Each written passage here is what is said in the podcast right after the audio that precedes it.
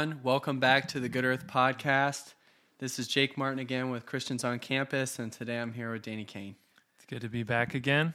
We just like to go ahead and jump right in. The water's fine, so we're, we're ready to go. Um, this is our last week co- covering this topic of Christ revealed. So we were going through all the Old Testament, just seeing how the Apostle Paul could have proved that Jesus was the Christ just using the scripture that at that time was just the Old Testament. He was in the process of writing the New Testament. So we, we also have the same same scripture, same Holy Spirit, and it's so wonderful to see Christ revealed in so many awesome aspects. He's the prophet to speak for God. He's the priest, the high priest of God, ministering God to us. He's the king, the real king, yeah. not just an earthly king, but even the heavenly king. He's the Son of God. And, and today we'd just like to move on to see him as the man of sorrows. We'll be looking at the, the book of Isaiah.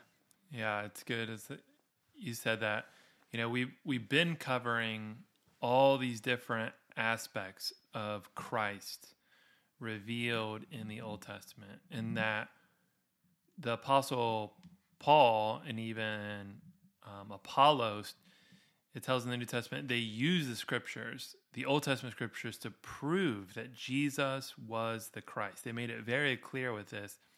And as we've been going through this, we've even seen like how the Jews were looking forward to the Christ. So it was always there on their their their mind or looking forward the Christ is coming or the Messiah is coming. So they had this view of one coming.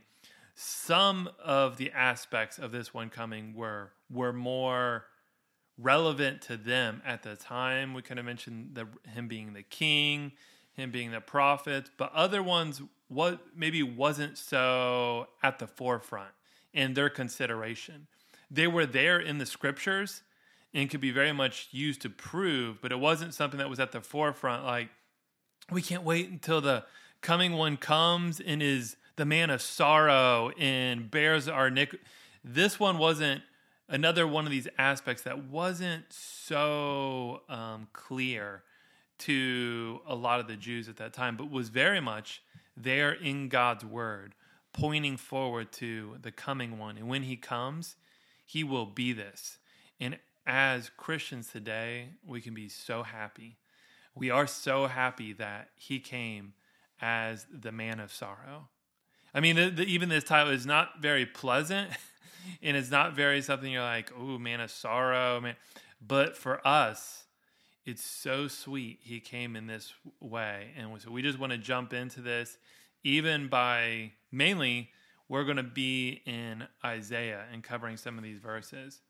And so maybe even just to kick it off, I'll start with Isaiah 53 3, which says, He was despised and forsaken of men. And this is that word, a man of sorrows and acquainted with grief, and like one from whom men hid their faces. He was despised, and we did not esteem him. And so this even gives us this word. When this one came, he would be despised, forsaken, a man of sorrow, acquainted with grief. This just portrays the Lord's life. Just even he wasn't his from his birth, he was born in a manger in a lowly way, even fleeing persecution from a babe growing up in Nazareth, a despised region, the way he grew up, and then all the way until his death on the cross. He was one despised, one forsaken, and one who knew sorrow and was acquainted with grief. I like that you're bringing this out, Danny, because I agree. It just seems like we can't really even blame the Jews that much that they would not want to regard this portion of the word as much as him coming as the king because it's like, well, how can I really get excited about mm-hmm. my savior coming in a weak way? Like, how am I supposed to get behind that? I it's almost as if they didn't even read any of these verses, but we just see this in the Lord, the Lord growing up like you mentioned in Nazareth and even those in Nazareth, they watched him grow up mm-hmm. from a, a, a babe all the way until he came back and was speaking. And they're like, hey, this is just the carpenter's son. Like, how is he able to do anything? You know, we know his brothers, we know his sisters. And the Lord said, a prophet is not without honor except in his home country. Yeah. People elsewhere could recognize something was different about him, something about his words, his way. But in Nazareth, he's just little Jesus, you know, who cares? The carpenter's son kind of kind of thing. And so you have verse 1 in Isaiah 53. Who has believed our report? Mm. To whom has the arm of Jehovah been revealed? He's got to mm. be revealed to you because if he's not revealed to you, you're only going to see the outward things and you're going to miss this wonderful person who who came in a, in a lowly and hidden way. Yeah. And this was something even those close to Jesus, his disciples, missed this aspect of him because they picked up, and we mentioned this before, they picked up, this is the king. Yes, the king. And, the, you know, when are you going to restore Israel? When are you going to come in in this kind of way? But even Jesus, when he was with his disciples, he tells them more than once that he's going to need to suffer and he's going to need to die in an unpleasant way and be treated miserably by the chief priest, by all the scribes, by the Sanhedrin. He describes to them kind of what he's going to have to go through, but this just passes right over their head. They don't they don't pick it up. They don't realize this too, according to the prophecy, according to the coming one, he had to fulfill. And for good reason he had to fulfill. Because if he didn't fulfill this, there would be no hope. No hope for any of the disciples, anyone at that time, anyone of the Jews who of God's people that had passed before him, any one of us that came after, there would be no hope for any of us if he was not such a one, the man of sorrows, the one who would suffer in the way that he did. And even it goes on in verse 4 Surely he has bore our sickness and carried our sorrows, yet we ourselves esteemed him stricken, smitten of God, and afflicted. I'm just going to go on to verse 5 as well. But he was wounded because of our transgressions, he was crushed because of our iniquities, and the chastising for our peace was upon him and by his stripes we were we have been healed. And Jake, do you want to just pick up on these verses? Yeah, I just think these verses are so touching, you know, like we all if you were raised in a Christian home, we've all heard the gospel, the wonderful good news that the Lord Jesus died for our sins and we are just very aware at different times that we're sinners and we just thank the Lord for his forgiveness and his mercy. But when you can take some time and just consider what, what the Lord had to endure, he didn't just like snap his fingers and then he's on the cross and it's peaches and daisies and then it's all over and boom, it's accomplished. Like he, his whole life was a suffering. Yeah. Like even for him to be called a man of sorrows, w- was it just in that moment on the cross that he was bearing our weaknesses? Or carrying our sorrows. I mean, this is he he's God and he's a real mm-hmm. man, but he's aware of of every suffering, every sorrow, every weakness, every iniquity. His whole existence, he's aware of these things and he's carrying them. And as he's doing this for us in love, he's so kind to come and be the righteousness of God to take care of this this issue of sin for us. But we ourselves esteemed him stricken. You know, it's mm-hmm. kind of like the ultimate disrespect. Like here he is for us, but we look at him and he's just despised in our eyes. And he's smitten of God. He's wounded for our transgressions and crushed for our iniquities. But, you know, we don't have to like kick ourselves for that. We just mm-hmm. say, Thank you, Lord Jesus. Yeah. You know, you're, you're such a wonderful person that you didn't care to be recognized. You just care to fulfill God's purpose. You care to take care of this issue of sin, death, everything that was preventing us from enjoying God's life and being in God's purpose, all of that is worth it to you because you don't live for yourself. You live Yeah. for God and you live for his purpose. And it's it's so touching that is is the mercy that God had on us. Because he's he's one who is God and he became a man and he would come as this one as the man of sorrow who would suffer this kind of death on the cross. Because even these verses right you know many of us were familiar like this is mainly you know his whole life was this way as a man of sorrow but it had a climax that we're probably all familiar and that's what we probably comes to mind. The climax is when he went to the cross. When he went to the cross and all that he suffered there on the cross but maybe I know for me as a Christian, I wasn't even aware of all that he suffered on the cross. I knew he suffered. I knew even the death of the cross was was so painful. But as we go on in, in Isaiah and the rest of the New Testament actually points out of just how much was accomplished and how much suffering he went through on the cross.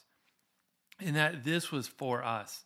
And even going on to the next verse, it just shows a picture of us. We, all like sheep, have gone astray. Each of us has turned to his own way, and Jehovah has caused the iniquity of us all to fall on him. So this just this doesn't seem right. Because it's not like we're good people doing good things. And then he came to be our savior because you know we're, we're, so good but we're we're turning away. We're going our own way. We don't care for god. We're living our own life living it in sin living it apart from god. And it doesn't even make sense that we're living in such a way but then jehovah god would cause our iniquity the iniquity of all of us to fall on him that he would go to the cross and all of our iniquities, all of our sins would be placed upon him. This was a new realization that I had just growing up, knowing that the Lord died for my sins, but I didn't fully understand how that could be possible.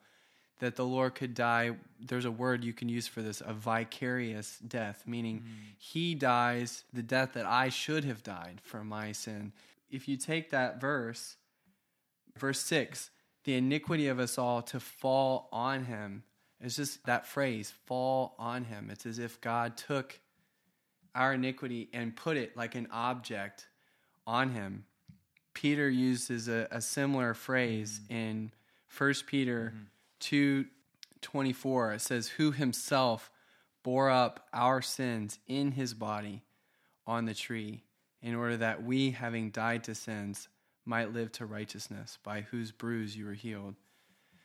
So Isaiah said, The iniquity of us all fell on him. And Peter said, He bore up in his body our sins on the tree. So. Yeah, I don't know. I, I kind of just imagine it's as if you could put like our sins all together and you, you think of them as like kind of like an object and it's on him. He's bearing that and why was he able to bear that? Is because he came as a genuine man. Like yeah. he is God, but he he came in the flesh. He mm-hmm. came as a genuine human being who is touched with the feeling of our weaknesses and he as the creator became the creature just like us and he mm-hmm. became mm-hmm. related to us yet without sin hebrews mm-hmm. says yet without sin now he goes to the cross he he is corresponding to us he has a way to take up all of our sins past present and future for every person even people that wouldn't receive him yeah. all this is is being put on the lord but it's just such a wonderful realization to have is like the lord was willing to endure this he was willing to go undergo that that suffering to be declared fully righteous mm-hmm. in himself and die on uh, uh, what is the the verse that says the righteous on behalf of the unrighteous he was the righteous who died on uh, on my behalf yeah. the unrighteous all my sins were put on him, and now we have we have peace, we have healing, we have God's life, we have his pur- we're restored to God's purpose. Yeah, it's wonderful that he would have such mercy on us who were undeserving, undeserving of this, but he, the righteous one, the sinless one, would take all of our sins, all of our transgressions, and would be placed upon him. He would willingly allow all of them to be placed on him. Even this, the the verse you mentioned, First Peter two twenty four. Even the verse before it, it in twenty two, it says, "Who committed no sin," as you mentioned, Yeah. nor was guile found in his mouth. And he was one who committed no sin. And it goes on. It says, who being reviled did not revile in return. Mm. Suffering he did not threaten, but he kept committing all to him who judges righteously. So even he's there, he has committed no sin, he has done nothing wrong, but he is there being righteously judged, even as you mentioned, Jake, for us who are sinners, who deserve to be there. And it's not just for one of us, like just for me. He didn't just take my sins, he didn't just take your sins. He took all the sins, all the sins of pra- of past, of present, of the future, all of them at this one time was put upon him. And because of that, God had to judge him. God had to fully carry out his judgment upon sin that had been laid upon him, that he bore even in his body. With that, it's like we see as he's on the cross. Actually, something that I know growing up, I wasn't even too familiar with this. I knew he went to the cross, but some of the details concerning when he was on the cross, it's very, very clear and very striking of when God had to come in and judge. And so we're actually told that he was on the cross for six hours. So it's in Mark 15 25. It says, Now it was the third, it was the third hour, and they crucified him. So this to our time corresponds to 9 a.m. So he's put on the cross, he's being crucified. And then in Matthew 27 45, it says, Now from the sixth hour, darkness fell over all the land until the ninth hour. And so the sixth hour is actually noon or 12 p.m. our time, and the ninth hour is 3 p.m.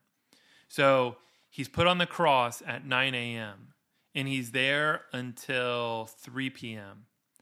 But while he's there, on the first part, he's there, he's being mocked by men. They're coming up to him, they're, you know, accusing him. They're saying, you know, you saved others, save yourself. You so they're mocking him and he's just he's bearing that.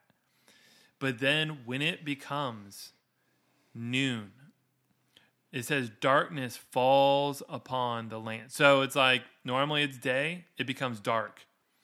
And at that moment, all the sin of the world, of all mankind, is then placed upon him.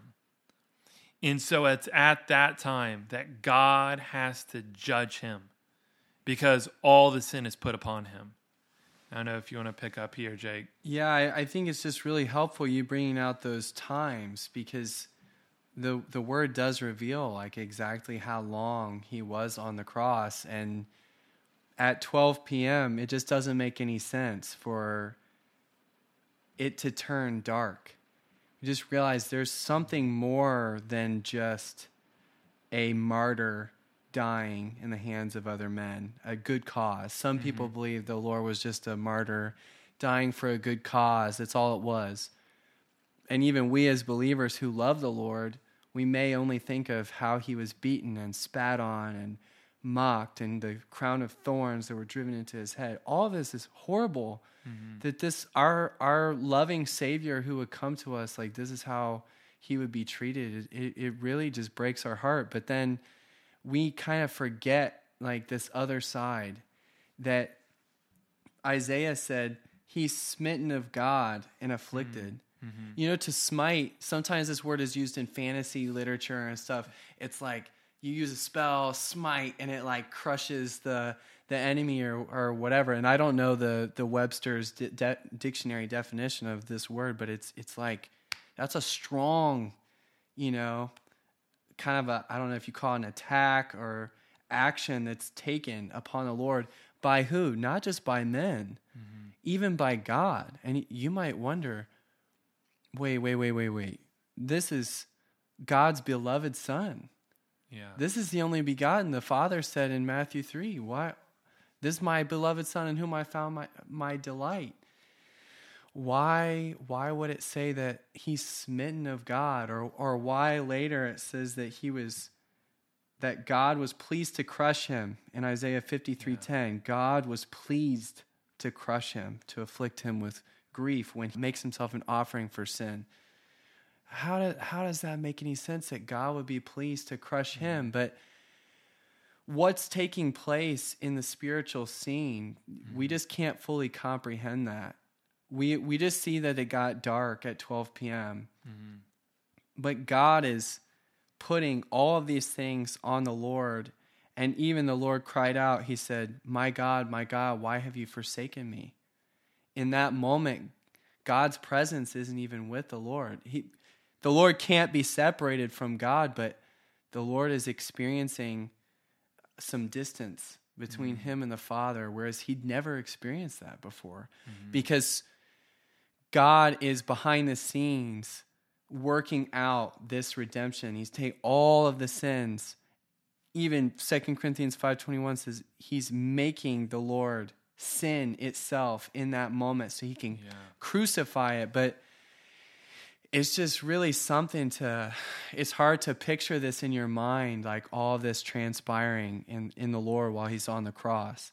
Yeah it's like the the verse you just mentioned Second corinthians 5.21 says him who did not know sin he made sin on our behalf that we might become the righteousness of god in him. And so jesus even as the verses we mentioned before, he did not know sin. He committed no sin. But God made him sin on our behalf. Even that is so strong that the New Testament would tell us. God's word would say he was made. I mean, on the one hand, you're like, whoa, okay, it's a lot, even that all of our sins was put upon him, that he bore up all of our sins in his body. But whoa, he was made sin on our behalf that we might become the righteousness of God in him. Because if we see this, we see that not only was our sins put upon him, he bore up our sins, but him being made sin.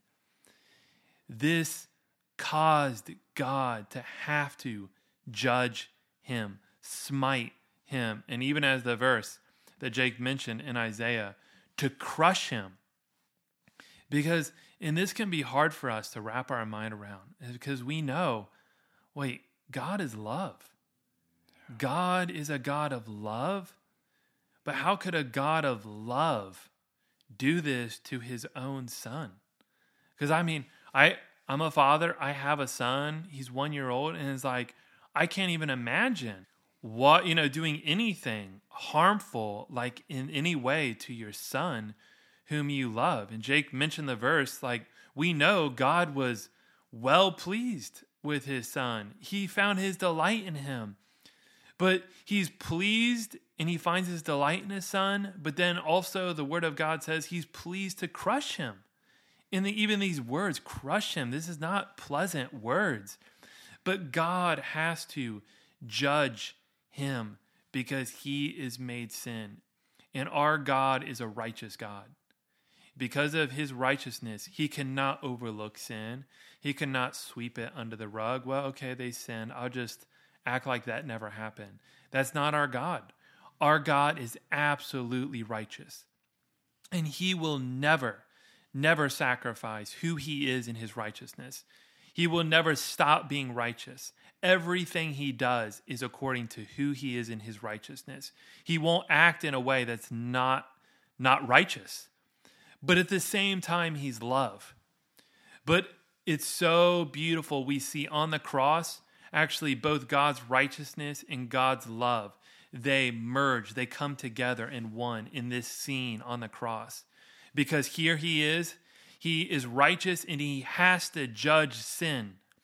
But at the same time, he's judging sin on his son who committed no sin, who did nothing wrong, but he would willingly bear up all the sin, all of our sin, all of our iniquity would be put upon him and he would be made sin.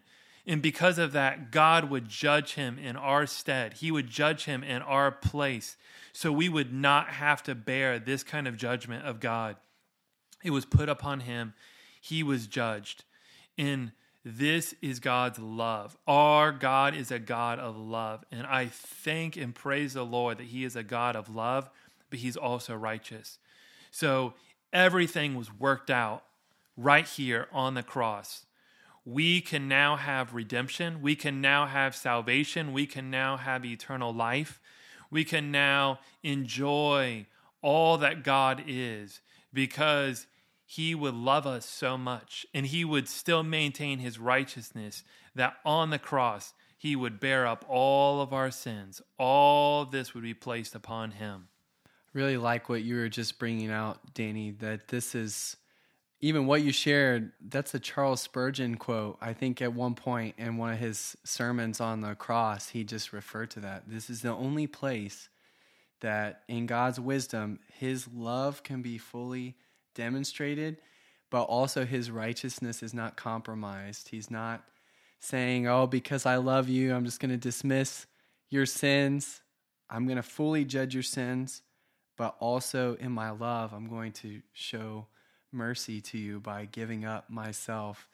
And I feel like this really adds some depth to the verse that most of us are familiar with, John 3:16. For God so loved the world yeah. that he gave his only begotten son, that whoever believes into him would not perish but would have eternal life.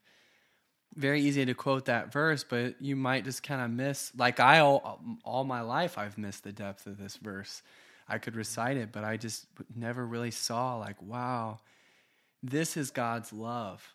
God's love could have never reached us if He mm-hmm. would not give His only begotten Son. Because without this, His righteousness cannot be satisfied. We could never be reconciled to God. The problem of sin and death and everything else that's in us could never have been fully dealt with to, to bring us back to Him. So we just really thank the Lord that He could express this love to us and, and give Himself up for us. Yeah. And it's, it makes us so appreciative that our Lord Jesus, He was the man of sorrow. And He's, He's acquainted with grief and affliction. And so it's because we, I mean, we look at our lives and we realize, hey, sometimes life is tough and we go through things and we suffer. But it's not like our God or our Lord does not realize what we go through and the suffering we I mean his name, you know, it's like this was one of the things as the coming one, as the Christ, king so high, so lofty, but man of sorrow, that's that's not pleasant. Affliction, but he went through this. And, he, and that's why he even tells us in Hebrews, he can be touched with the feeling of our weakness. He knows what we go through and our sorrow and our affliction and the things that we struggle with. Because he bore, he bore all the negative things on the cross. Not only, again, not only did he suffer outwardly, absolutely he suffered a horrible death outwardly, physically, in his body but also he suffered by bearing our sins, being judged by God in our place, in that kind of suffering that we don't we can't even imagine what kind of, and we don't know. We don't know the level, the depth of suffering and sorrow he went through, even on the cross, more than just even outwardly the suffering he went through there. but the suffering of bearing the sin of the world upon him. But he did that because he loves us, and that opened up the way. And it's so wonderful that that opened up the way so wide to every single person. And this is the good news. This is the gospel that it doesn't matter who you are. You can be a thief, you could be a murderer, you could be the lowest scum according to the world standard, but now the way is open to you. Because maybe you're the lowest scum. You've done the worst, filthiest, nastiest things and sins that you have committed. But guess what? Jesus has bore all those sins. He is all of them have been borne on him, and the price has already been paid. The judgment has already been carried out on Jesus. And so we don't need to bear them. It doesn't matter what you have done, you do not have to bear your sins. The way is open for you. All we have to do is believe into Him. Confess, Lord, I am a sinner. But Lord, I accept you. Lord, I thank you for dying on the cross for my sins, that you bore all my iniquities. They were all placed upon you, and God crushed you on my behalf. I don't have to suffer that. Thank you, Lord. I love you, and I receive you as my Lord and Savior. And then we receive life, we receive love, we receive life, we receive light, we receive grace, we receive everything is now available to us because of what the Lord did. And again, isn't this so good? This wasn't just a one time, hey, I'm going to do this. This was prophesied. This was in God's heart. All these thousands of years, you have these verses foretelling. You have God's word pointing towards this day when Christ would come as the coming one to bear all of this that we would all have the way to be saved and experience his full salvation. Hallelujah. Yeah, this is a one time offering for sin that he made, but we get to enjoy this every day. You know, like Hebrews says, today, if you hear his voice, don't harden your hearts. Yeah. Just turn to the Lord, and we, we can thank the Lord for this this offering every single day and, and, and receive mercy and grace for timely help. It's never too late if you haven't believed yet, we really encourage you, please pray this prayer that Danny just prayed. Open your heart to the Lord. Receive this, this mercy from the Lord. It's one of the most touching parts of the New Testament to me is one of the thieves on the, the cross mm-hmm. beside him. I don't know how old that man was, but his whole life he was a sinner and identified as a thief by the Bible. And then he's even mocking the Lord on the cross. But at the very end, he had a turn and he said, Lord, remember me when you come into your kingdom. And the Lord said, Truly, truly, I say to you, today you will be with me in paradise. So if it's good enough for him, it's good enough for any of us. Yeah. Uh, no matter where you are, no matter what you've done, just just turn your heart to the Lord, receive His forgiveness. But maybe we could just end end our podcast here on, on this sweet note it's not just for us to know that the Lord is the man of sorrows. We get to enjoy him as the man of sorrows. We get to say, Thank you, Lord yeah. Jesus, for this, uh, this death that you suffered for my sake. So we'll just send you away with that. I hope you all have a good rest of your day today, enjoying the Lord's mercy. And we'll see you again for the next episode. If you like what you heard and would like to hear more, please like, share, subscribe to, and review this podcast.